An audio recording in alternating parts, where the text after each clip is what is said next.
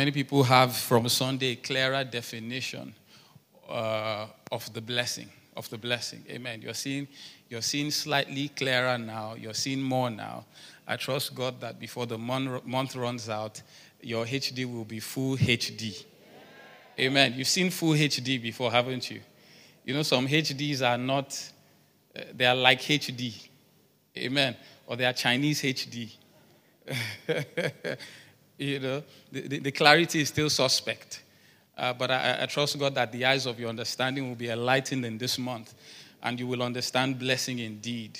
It was Jabez who the Bible says, even though he was more honorable than his brothers, prayed to God in uh, 1 Chronicles 4 10, 9 and 10, uh, prayed to God and said that thou mightest bless me indeed. So there's an indeed blessing.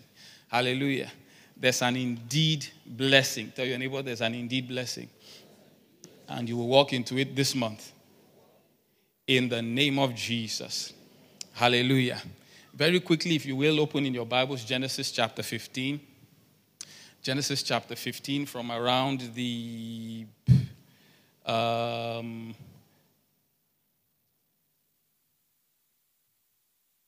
the eighth verse. Genesis chapter 15 from around verse 8. Last Sunday, Pastor began to share with us um, on the covenant. Somebody say covenant.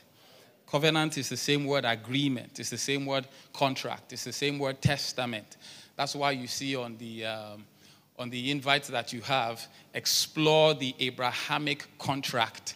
Hallelujah covenant. All right, so we're talking high definition blessings, and our premise uh, from Sunday was the covenant that God has with you and I, and that on the basis of that covenant, uh, we should walk into a realm of blessings that is beyond what we are doing now.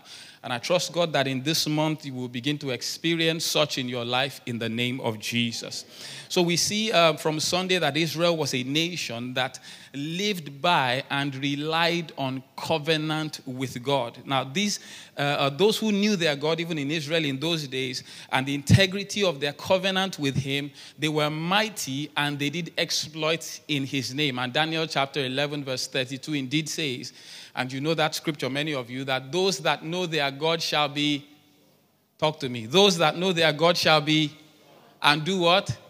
Good. So your strength and your exploits is functional or dependent on how much of God that you know. You will succeed to the extent to which you know your God. Do I have anyone in agreement? John chapter 8, the 32nd verse, it says that you will know the truth, and the truth will set you free. I will stretch that by saying you will know the truth, and the truth that you know shall set you free. Not the one you're still thinking about, not the one you're yet to make your mind up about, not the one you're still walking in doubt concerning, not the truth that you read, but the truth that you know. It says you will know the truth, and the truth that you know will set you free in an area. So, as far as your finances are concerned, you will know the truth, and the truth that you know shall set you free. As far as your health is concerned, you will know the truth, and the truth that you know will set you free. Can I have an amen? And so David was a prime example of someone who knew the truth concerning his covenant with God. If you see in, you don't have to open First Samuel chapter 13 from, sorry, 17, from around verses 34 to 37, we see David reassuring the king that he was going to slay Goliath. And the question he's asking is, who is this uncircumcised Philistine that he should defy the armies of the living God? He said that the uh, sorry, he, that's what he said. Now the Lord that delivered me out of the paw of the lion and out of the paw of the bear, he will deliver me out of the hand of this Philistine. Now I want you to see what David is uh, uh, um, predicating his uh, his success on. He says, Who is this uncircumcised Philistine that he would dare to de- uh, defy the armies of God? He's not predicating it on his strength. He's not putting it on his know how, on his military skill, on any of that. He's saying, This guy is uncircumcised. I am circumcised so I can defeat him. That's covenant knowledge because covenant was what you would call it, uh, sorry, circumcision was what you would call a token of the covenant. Hallelujah. Or a sign of the covenant. And he's saying this guy is a Philistine. He's uncircumcised, and so I can defeat him. I know he's a giant. I know he has killed many. But on the basis of the fact that he's not circumcised and I am, I can defeat him. Hallelujah. And that is the mentality of the uh, New Testament believer. That is the mentality of the man who is born again in Christ. Your, your thought process should center around circumcision or covenant. Are they covenanted to God? Are they circumcised in a spiritual sense? Are they walking in the reality of the truth that God has set before us? If they are not, we shall defeat them. Tell your neighbor, I will bring down Goliath. He said, I will bring down Goliath because he is not circumcised. That's my only reason. You know the reason why you will succeed this year? Because you have a covenant with God. How many people have a covenant with God here today? Those that know their God shall be strong and do exploits. Let me turn that around and say, Those who don't know their God shall be weak and be exploited. Am I correct? Those who don't know their God shall be weak and be exploited. Those who don't know their God shall be weak and shall be taken advantage of. Those who don't know their God shall be, shall be weak and will miss out of the truth or miss out on the truth of the covenant. So we have a lot of weak believers, not because they are not in covenant with God, but because they don't know their God. They've heard of Him before. In fact, they go to church. They have many translations of the Bible, but they don't know their God. Not your neighbor, say, Know your God. Or you will be weak and exploited. so David was not ready to be weak or exploited. He got to the battlefield, and the first question is Is he circumcised or not? Is he in covenant with God or not? The minute he heard that he was not, victory declared. Victory declared. I'm going to bring him down. He's not circumcised. So, circumcision was a sign of the covenant, and by calling Goliath uncircumcised, David was making this very pointed statement. He may be a giant, he may be strong, but he has no covenant with God, and that is why I can kill him. In the days of Abraham, the blood covenant signified an absolute and unbreakable guarantee of the word of a man. And I said, open in your Bibles to Genesis chapter 15. In those days, nothing short of a blood covenant uh, uh, could have convinced Abraham or Abram of God's desire to bless him. And so, by cutting covenant with him, God communicated to Abraham his unfailing love and commitment in a way that Abraham could understand. You understand what I'm saying? In those days, when two people were going to come into covenant, they would cut covenant. They would come into that very serious and solemn agreement. And God is saying, Abraham, I want to prove to you that I will bless you and I will bless your seed, and nations will be blessed through your seed. And so I want to cut covenant with you. Genesis 15, are we there? Are we there? Tell me yes. Are we there? All right. So God established it with Abraham and he promised to make him the father of many nations. Let's let's see from verse 8. From verse 8. And he said, Lord God, how shall I know that I will inherit it? That's a big question. You see, because God had promised him all of this good stuff.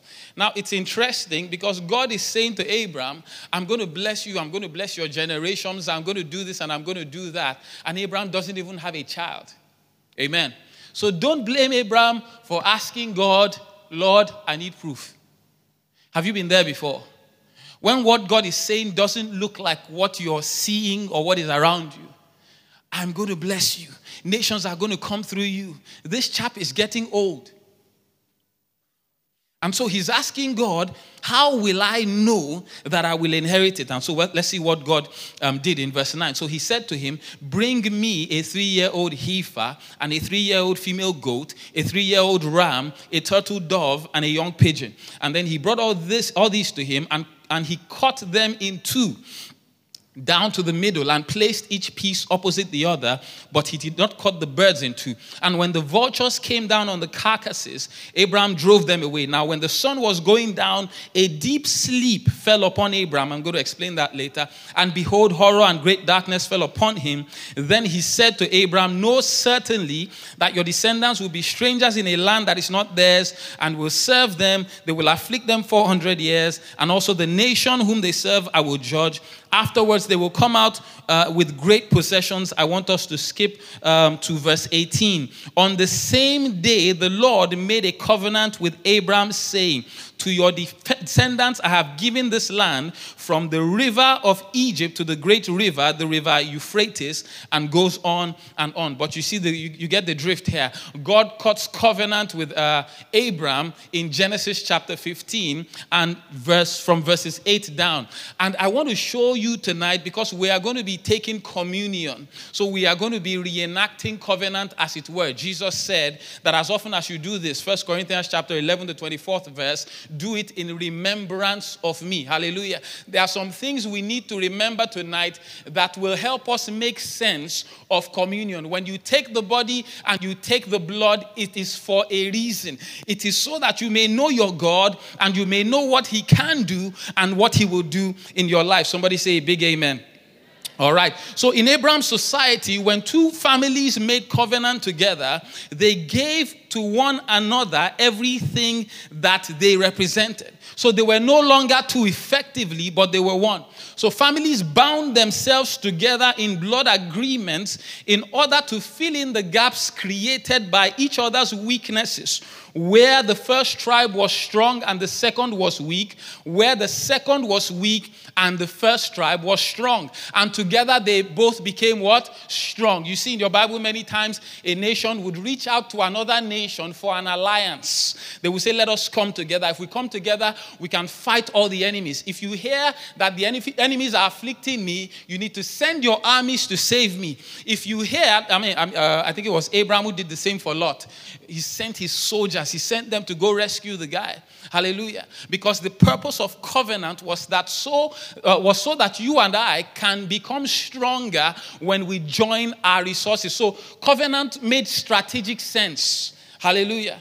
Co- covenant made very serious sense in those days, and that is why God chose to cut covenant with Abraham because he could identify with it. So these two families would draw up terms of their agreement and they would spend time discussing these terms. Hallelujah. You, you, you see, it, if there's anyone in, uh, is there any lawyer here or any practicing or anyone in law school? Can I see your hands? Nobody. Law school. Okay, any lawyer here? God bless you. Amen. You, so, you, so you understand a bit of what I'm saying. They would go through every detail of this covenant. They would read the, you know, the small print. They would check everything out. And when they came to mutual agreement, then they would begin the process of covenant. And I want to go through that this evening because it will make sense as you take communion. Now, as they prepared for this ceremony, at least three large animals were sacrificed. You see animals there when God was asking him to bring turtle doves and all of that. And he says three large animals were sacrificed, at least. Their carcasses were split down the spine. If you read the scripture I just read, uh, Abraham cut them down the middle and spread them. And the halves were placed on the ground opposite each other. The result was a trail of blood. Amen. So they would take these animals, they would split them down the middle, and then they would put them side by side. And then you had a trail of blood. That trail of blood was called the way of blood. So I want to tell you the first thing that happens when covenant is being cut between two families. Number one, there is an exchange of coats. Hallelujah there is an exchange of coats. So every so each of those families with you see uh, uh, coats in those days is, is what many of us would call a, a, a coat of arms today or a crest. Hallelujah. Something that uh, if represented the family. Every family had uh, its own type of coat. Hallelujah. Uh, uh, uh, it was Joseph whose father gave him a coat of many colors. Remember that. He effectively conferred honor to him. He was, uh, in a sense, saying, in the face of all his senior brothers that you are my favorite. You get that? Good. So, what, uh, what the two families would then do is when they come together to cut covenant, they would exchange coats. The exchange of coats uh, signified a mutual exchange of authority. So, when coats were exchanged, what both families were saying is that all that I do and all that I have is now yours. So, Pastor explained to us on Sunday, he was using an example of a coat, which really was what actually happened. How many people were here on Sunday? Good. So he said, When I take this brother's coat, if I give it to someone else, I don't have anything to worry about. Why? Because his coat is what? My coat. If I take his goods and I don't return them, there's nothing to worry about. Why? Because his goods are my goods. When we exchange coats, when we begin to cut covenant, we are not two, we are one. So the first thing they did was to exchange authority. And we see that even in the New Testament, in Matthew, in Mark chapter 16 and the 17th verse. In, in, as a believer, you need to understand what exchange means in the Bible. Exchange is powerful. The reason why you stand here today is because Jesus took some things in your stead. Is because Jesus exchanged many things with you. In Mark chapter 16 and the 17th verse, it says, This sign shall follow them that believe. In my name they will cast out devils. They shall speak with new tongues. They shall take up serpents, and if they drink any deadly thing, it shall not hurt them. They shall lay hands on the sick, and they shall recover. Why? Because now I have the authority of Jesus. You understand that? He has taken his coat and given to me, and I have taken my coat. All of our righteousness are before, is before God as filthy rags. So I've taken my filthy rag coat. Hallelujah. Which he didn't need. And I'll explain all that. We will understand grace by God's grace tonight. Amen. So, so we, we take God's coat, and when we take God's coat, we can do all these things in His name. Is somebody getting this? Talk to me. Is somebody getting this? You see other things, other, other, other signs of exchange in Scripture. Second Corinthians chapter 8 and the ninth verse. For you know the grace of our Lord Jesus Christ, that though he was rich, yet for your sakes became poor, that you through his poverty might become rich. Hallelujah. For we know the grace of our Lord Jesus Christ that though he was rich, yet for your sakes. Does somebody see exchange there? Talk to me, Elevation Church. Does somebody see exchange there? So, as a born again believer, as a child of God, should you be poor? As a child of God, should you be jobless? Listen, he took the joblessness that you might have a job, he took the poverty that you might um, um, be rich. In fact, someone said he didn't marry that I might get married. You know, Jesus didn't get married.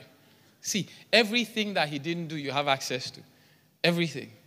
Everything. Everything. We see another one in 1 Peter 2:24, who by his own self bear upon his body, uh, bear our sins upon his body on the tree, that we being dead to sin should be alive unto righteousness, by whose stripes you were what?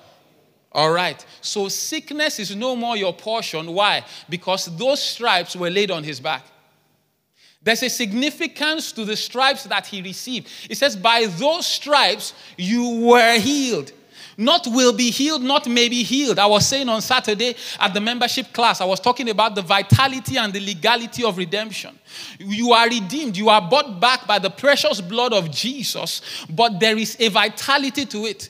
Legally, you are born again. Legally, you have access to all the things that God has given us. But you but many believers are like the man uh, who died and left a will for his son, and that son forgot to read the will. And so every morning he would wake up and go to the bus stop to catch a bus and get to work late because he forgot to read the will. And in the will, the father said that there is a BMW in the garage. If you will open it, the keys are there. You can drive it to work you know, have a nice time. Also, I have some money in my bank account. You can have access to it. But he wouldn't read the will, and so he didn't have, have access to that car, even though that car was in the will for him. Did I make sense?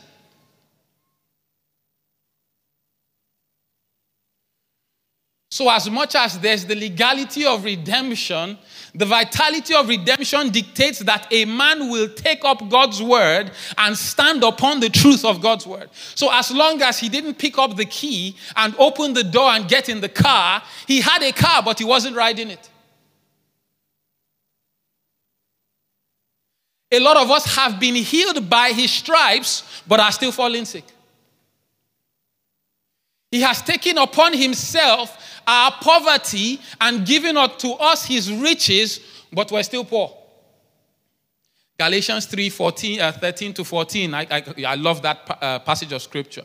Galatians 3 13, verses uh, uh Galatians 3, verses 13 and 14. Christ has redeemed us from the curse of the law, being made a curse for us. For it is written, Cursed is everyone that hangs on the tree, that the blessings of Abraham might come upon the Gentiles, and that you and I might receive the promise of the Spirit by faith. Christ, we've been redeemed from the curse of the law because he has been made a curse for us. Should a New Testament believer be cursed? Talk to me. Should a New Testament believer be cursed? So, how come some people are walking around convinced, Pastor, there's a curse working? Oh. It's wrong. We've been redeemed. To redeem means to buy back. We've been redeemed. Tell your neighbor, I've been redeemed. So, when coats were exchanged, authority was exchanged. Number two, there's an exchange of weapons.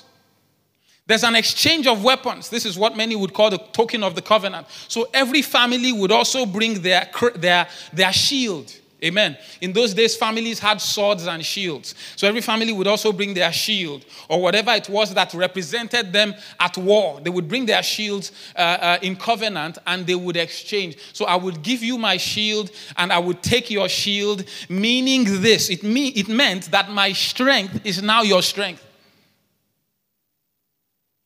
Hallelujah.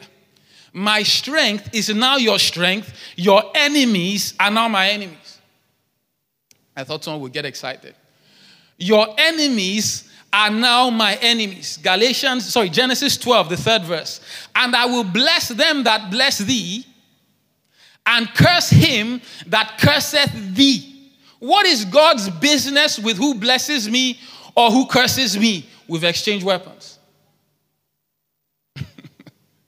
When we cut covenant, his enemies became mine, my enemies became his. And so he can say, I will bless them that bless you, and I will curse him that curses thee. This is why you cannot afford to fight carnal warfare. 2 Corinthians 10 4 For the weapons of our warfare, they are not carnal, they are mighty through who? Are they mighty through you? Are they mighty through your anger? Are they mighty through how bad you feel? You spend too much time chasing that person. That person is not the problem. There's a spirit working in that person you need to deal with. He says, The weapons of our warfare are not carnal. You will not win by that war by writing your 10th petition. Get on your knees and pull that structure down in the spirit. You will not win that fight by reporting that person to the third person. You will not win that war by throwing out all the venom in you. No, ah, when I see him today, I'm going to give him a piece of my mind. That's all you can give him. You are fighting classic carnal warfare, and the devil is enjoying it. He's going to frustrate and frustrate and frustrate until you understand that this is not working. They're not carnal. They're not carnal. They're not carnal. If you're planning to get home tonight and shoot the devil, it's not going to work. If you're planning to get home tonight and kill the devil, it's not going to work. The weapons of our warfare are not carnal, they are mighty through God. To, uh, uh, uh, to the, what is that? They are mighty through God. Casting down, is it? To, to the pulling down of strongholds. Does it then say we should cast down imaginations? and every high thing that exalts itself against the knowledge of God. Bring into captivity every disobedience. Bring it into, the, into obedience of Christ. There's something messing that person up mentally. That's what you need to talk to. Talk to the strongholds, talk to the mental structures. It's not that woman in your village, there's a spirit behind it. When you entered into covenant with God, you exchanged weapons. And so every weapon God can use is at your disposal.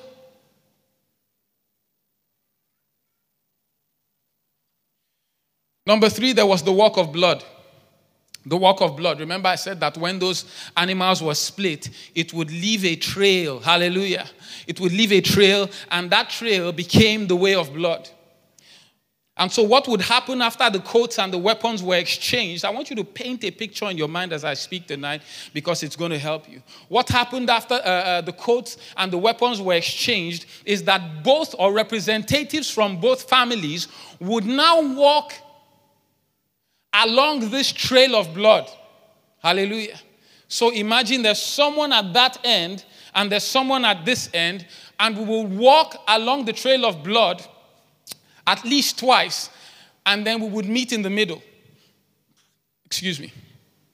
And then when we meet in the middle, each person would then begin to declare penalties for breaking the covenant.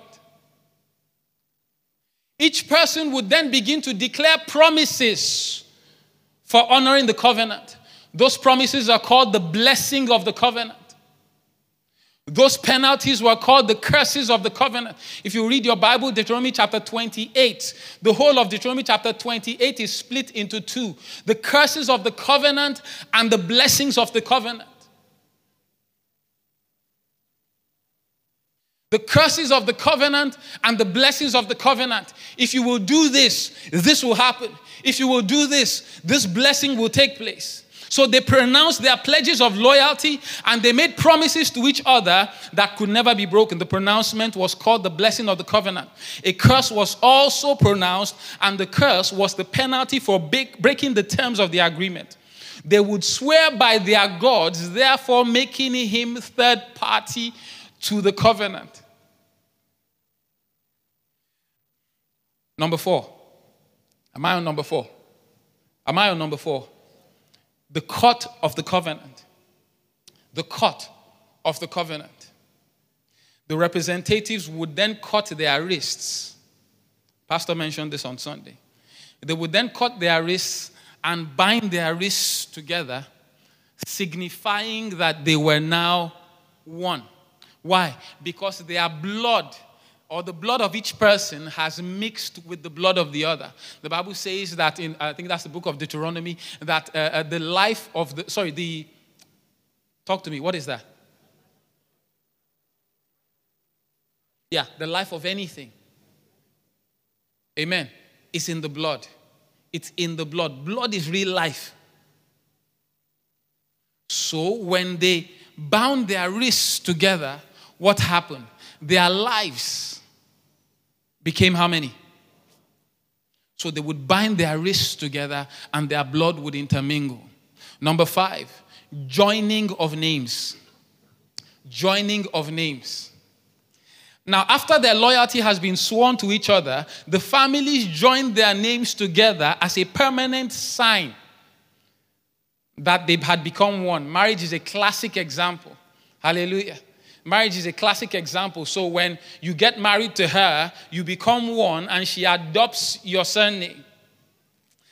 I wrote here, your surname is effectively Jesus. Hallelujah. Help me introduce yourself to your neighbor with your first name and your surname, Jesus. it sounds odd, doesn't it? Look at you all laughing. Get to work tomorrow, tell your boss, my name is Tunde Jesus. They'll call the psychiatrist. I think something, hallelujah. But in the spirit, that is your surname. Hallelujah. In the spirit, you are Tunde Jesus the Christ. You know what happened in Acts chapter 19? Let, let, me, let me explain something to you. Without Jesus, you are unrecognizable in the spirit. In Acts chapter 19, some guys, they're called the sons of Sceva. The Bible calls them vagabond Jews. They were just bad boys. Hallelujah. They had apparently seen, they were exorcists. You know, they had seen Paul at some point casting out demons. So they said, we must try this thing out. So they went up to a man who was possessed by demons. And they said, We adjure you, we command you to come out in the name of Jesus, whom Paul preaches. So those demons check their database.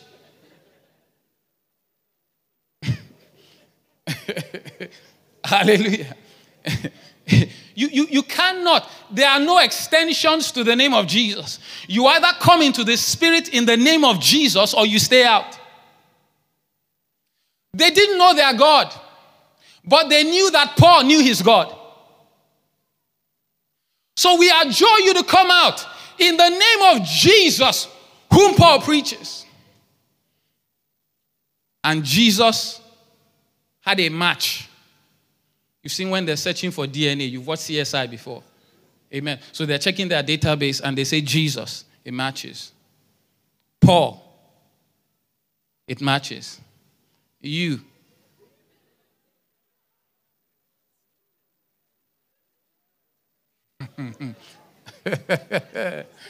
oh Lord. Those demons said, I know Jesus.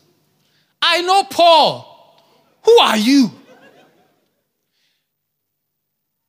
The guy beat those, see, one guy beat seven men, black and blue.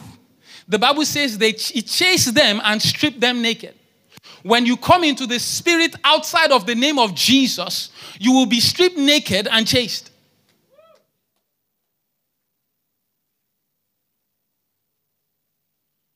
So introduce yourself again with your real name.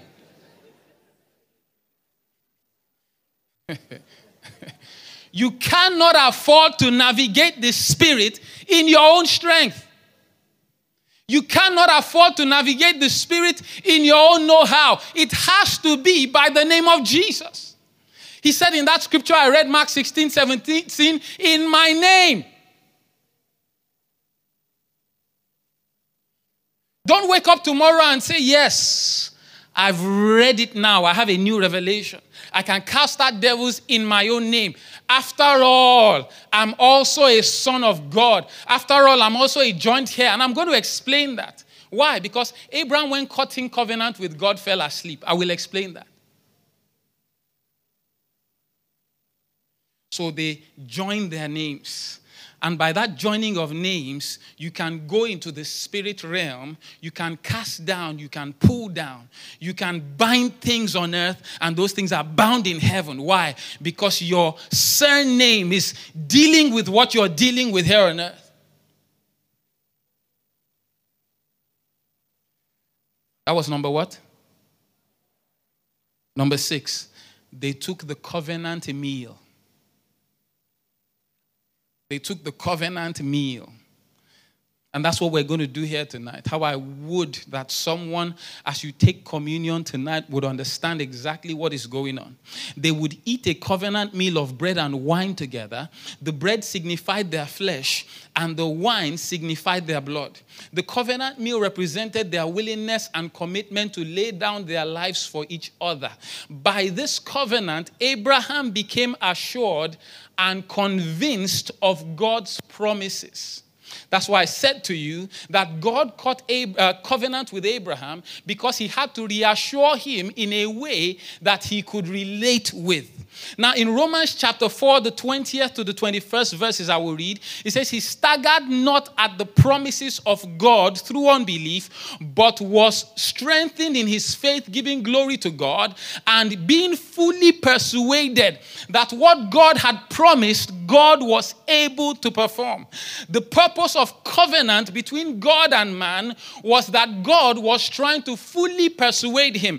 This is someone who God has promised everything yet does not have a son. And he says, God, how do I know that this stuff is going to happen? So God cuts covenant with him. And when God has cut covenant with him, he doesn't stagger in his faith. He's fully persuaded. I don't think you understand how strong Abraham's faith was after this. God gave Abraham Isaac, and he said to Abraham one day, He said, I want you to sacrifice to me your son, your one and only son, the one whom you love. You know, Abraham didn't panic. God has promised you all this beautiful stuff. Now he gives you the son who is going to bring all this beautiful stuff.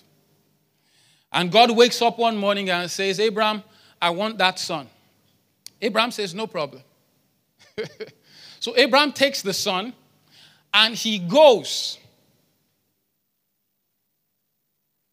to the place of sacrifice. And he says to his servants, I want you to stay here. Check this out. He says, Me and the lad, we will go to worship God and we will come back to you. Has anyone seen that? We will go to worship God and we will come back to you. Learn this sacrifice is an act of worship. God never really takes anything away from us. Abraham said, God has cut covenant with me. God promised me Isaac. Now, he wants me to sacrifice Isaac. So I understand what God wants to do. After I sacrifice Isaac, he's going to raise Isaac from the dead, and I'm going to come back with Isaac. Because God promised that through this Isaac will the nations be blessed. Is somebody getting it? God is not a man that he should lie, neither is he the Son of Man that he should change his mind. I don't care what he's asking you for, he's not taking it, he's giving it. The Bible says when he was about to cut Isaac, God said, Stop. Now I see in your heart. All God was checking was the state of his heart. Listen, Abraham had sacrificed Isaac in his heart. But the Bible says in the book of Hebrew, Hebrews that he has also received him from the dead in his heart. He said he had received him from the dead in a figure. God, you want him, you will raise him. you will raise him. We are in covenant.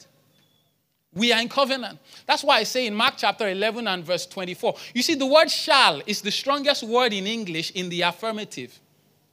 But the truth is, when Mark 11 says in 23 24, Whosoever shall say unto this mountain, Be thou removed and be thou cast into the sea, and shall not doubt in his heart, but shall believe that what things soever he saith shall come to pass, he shall have what, what things soever he saith. The real meaning should say, He shall have whatsoever he saith, and if it does not exist, God will make it. Why? Because that's what God is trying to say. But shall is the strongest word. That's why the constitution of your country, any country that is serious, uses shall. I mean, no comments. Hallelujah. Amen. You, you all got that, didn't you? It will come to pass. Hallelujah.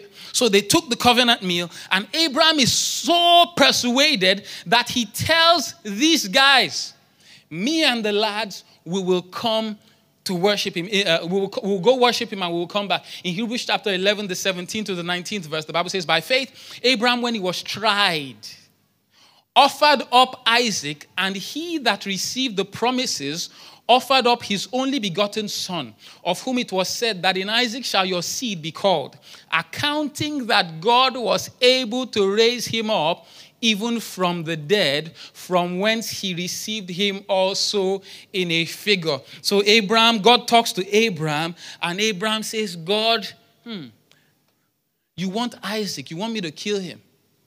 Ah, okay, but you raise him up, right? Okay, then we'll go. That's what happened. That's what happened. God spoke to him. He wasn't rolling on the floor and asking a million questions.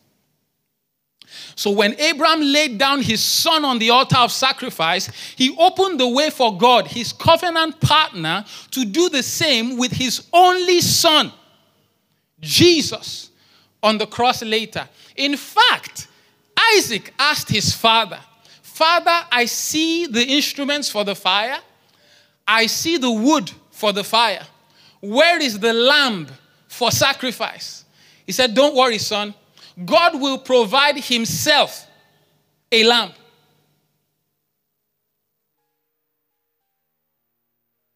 Now, that was saying two things God will take care of the lamb, but God will be the lamb.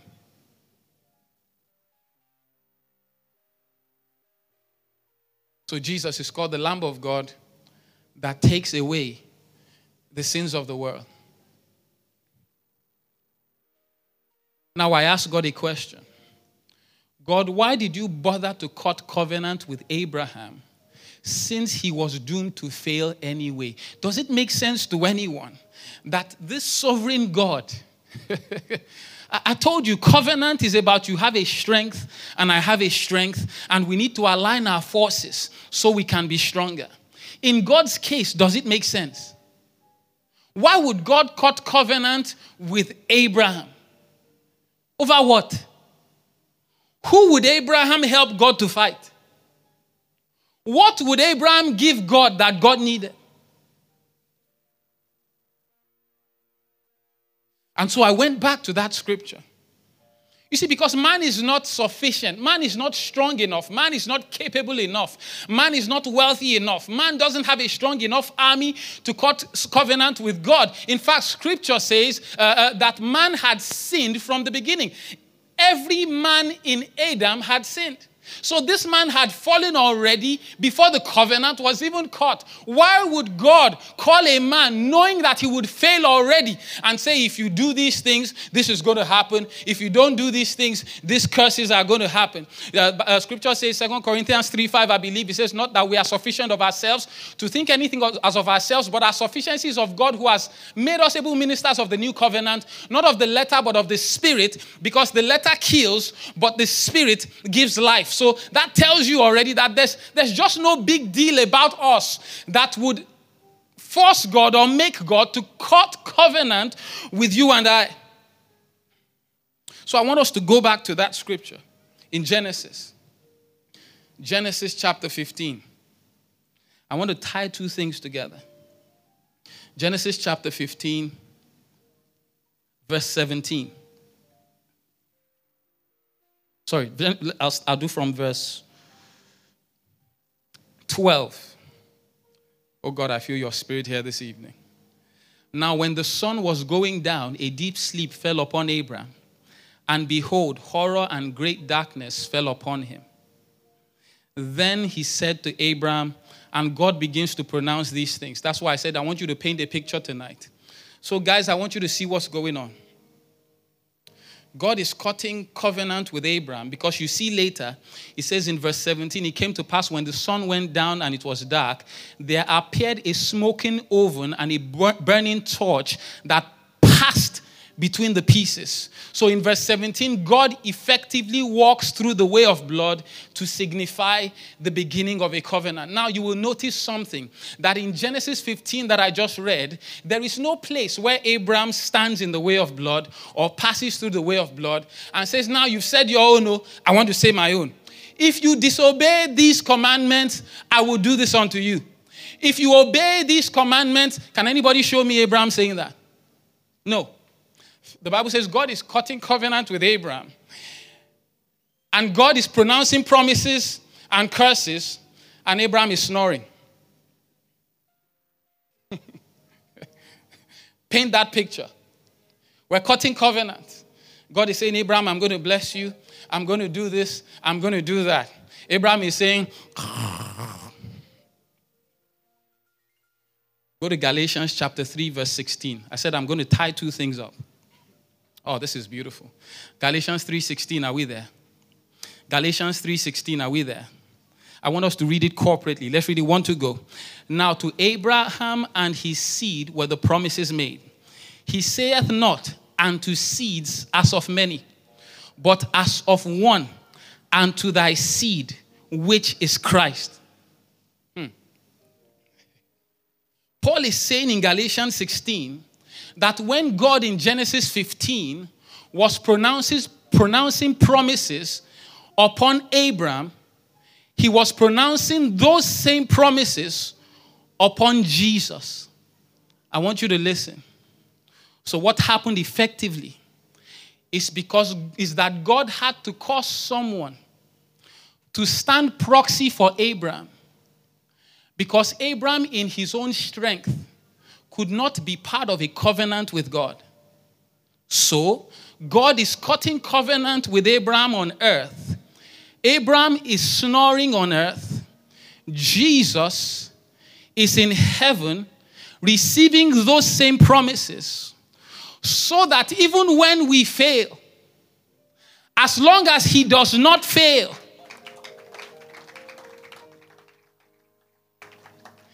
He that keepeth Israel neither slumbers nor sleeps. Abraham, go to bed. God is saying to someone here tonight, there's some stuff that is keeping you up awake. It's been taken care of already in the covenant. Go to bed. Go to bed. Go to bed. God will do it. God will bring it to pass because your worry is not going to change the situation one way or the other. Your fretting is not going to change the situation one way or the other. And God knew that from the beginning of time. And so when he was going to cut covenant with Abraham, he said, Jesus, I want you to stand attention in heaven. Because I pro- as I pronounce promises and blessings upon this man, I'm pronouncing them upon you. That in Christ Jesus, not in Abraham. That's why you cannot go into the spirit in the name of Abraham.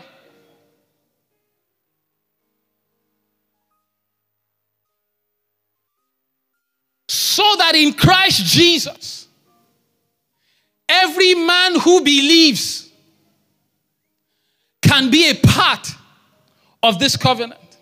So God effectively cut covenant with Abraham in Jesus, thus making sure that he was cutting covenant with someone who could not fail, thereby removing the effects of a curse. Hold on, hold on. Does somebody get this? Does somebody understand grace? Does somebody understand that by grace are we saved through faith? Yes, not of yourselves. It is a gift of God. You are not going to work hard enough to merit righteousness. God said, I'm going to cut covenant with you. Listen, you can call it cheating. It was unfair in a sense. But God said, Abraham, you've given your lamb. I'm going to give my lamb too. And so, when it was time to save man, he sent Jesus to take upon himself the form of a man. You see, because the penalty for sin, the penalty for our failure to fulfill the covenant was death. And so, God, in making covenant with man, had already pre-packaged Jesus to come and die as a payment for that penalty. That is why Christ has redeemed us from the curse of the, of, of the law, being made a curse for us. For it is written, Cursed is every one that hangs on the tree. He could not have died from gunshots. He could not have died when he was being caned. He had to die on a tree because that death was reserved for the worst of the worst. That death was reserved for the cursed of the society. And spiritually, you and I were the cursed of the society. And so Jesus came to stand in our stead. Beloved, as you take the communion tonight, I want you to remember that nothing is impossible because you are not doing it in your own strength. You are doing it in God. I want you to rise to your feet, begin to pray in the Spirit if you can. Ooh, shatakataka. Oh my God, there's such a heavy presence here. Matobo shata. I want you to lay that situation before God right now. God is saying it's none of your business. How dare you worry about it? How dare you fret about it? I took care of it from the beginning. You are blessed high definition. It is not hazy. It is not flurry, flurry. There is nothing unclear about it. When I said I would bless you, I meant I would bless you. When I said you would get the job, I meant it. When I said your son will be healed, I'm talking to a lady here tonight, I meant it. Kamo shakata. Somebody talk to God tonight. Talk to God tonight, somebody.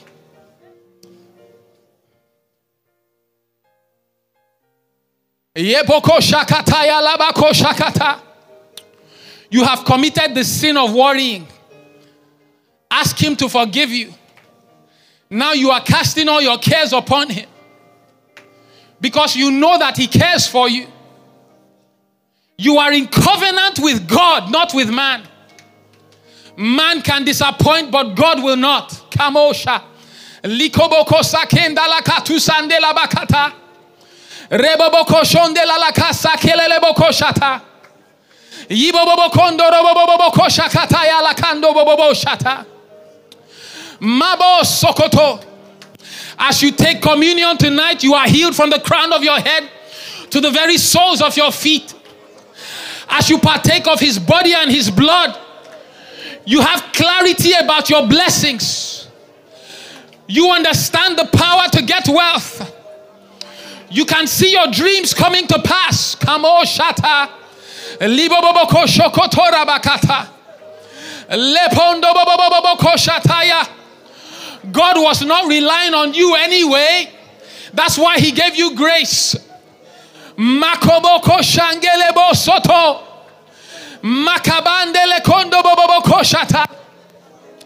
The eyes of someone's understanding are being enlightened.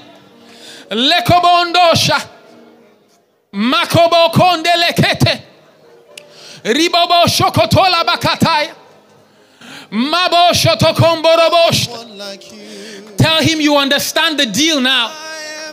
You understand the deal now. You are fully persuaded, like Abraham was fully persuaded, that what God has promised, he's able to do. Mebo shokotoyaba. Likopokonde katayaba. Yebobosho. Yepango bobo shakata. Somebody, I need you to talk to God. I need you to talk to God. I need you to talk to God. Father, as I take your communion tonight, I receive healing in my body. I receive healing in my emotions. I walk in blessings of a higher definition. As I partake of your body and I partake of your blood, I understand that I am a covenant man. I am not an ordinary man. Lebo shokoto. Yibamba kilobondo posha. Eh, rabakandele ketoshta. Devil, I adjure you in the name of Jesus. Come out of that situation. Come out of that circumstance. Come out of that body because I know him and I can do exploits. I am a covenant man. Yebosha. Lebobokosha. I understand my blessings better tonight. Yebo Shakata. I adjure you in the name of Jesus. Come out of my finances. Yebo Kondoboko Shakata. Leboboko Torabakateke. Yeboso. Yebo Shakoto. Lebo Kolobon Kosata. Yebobo Bon Shalamakande. Rabababababosha. Lembobo sokomborobobo kosha. Ye mambokoto. Ye boboso. Ye bobobobo koshata. Oh marabasa kata. Lebo sondo bosha. Ye bokondo bobobo koshata ya. Lemboko bobo kondese. Maya mbalala boko soto. Ye bo bo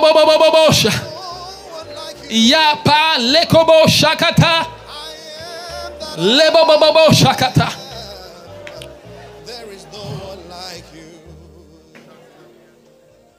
Covenant keeping God. I want you to lift your hands to God this evening.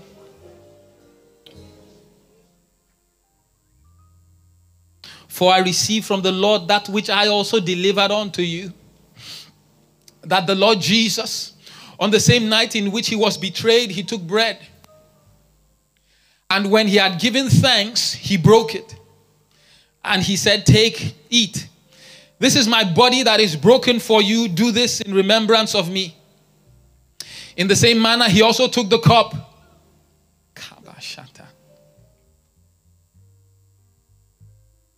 After supper, saying, This is the cup in the new covenant. This cup is the new covenant in my blood. This do as often as you drink, this do as often as you drink it in remembrance of me. For as often as you eat this bread and drink this cup, you proclaim the Lord's death until he comes. Lord Jesus, tonight, I dedicate to you every hand that is lifted up, every life that is under the authority of this voice at this time. We decree, O God, that they are blessed beyond a curse in the name of Jesus. From the crown of your head to the soles of your feet, you are blessed beyond a curse in the name of Jesus. Every curse of the devil that may be hanging over your life, we destroy them in the name of Jesus. Christ died on a tree in your behalf. It is no more your portion in the name of Jesus. You do not walk under the law, but you walk under grace in the name of Jesus. Lord, I speak to every sick body here tonight. Receive the life of God in the name of Jesus. I speak to every sick finance here tonight. Receive the life of God in the name of Jesus. I speak to every unemployment here tonight. Receive the life of God in the name of Jesus. I speak to every lack here tonight. Receive the life of God in the name of Jesus. I speak to every confusion here tonight. Receive divine clarity in the name of Jesus. Kebo Shata. Oh Lord, we give you praise. We believe, Lord, that it is done here tonight. We are covenant men. We have your authority. We have your name. We do not walk in our name. We walk in the name of Jesus. Kambosha. Somebody say it is done. Somebody say it is finished. Death in your life is finished. Poverty in your life is finished. Lack in your life is finished. Confusion in your life is finished. Not enough in your life is finished. Sickness in your life is finished. In the name of Jesus. In the name of Jesus.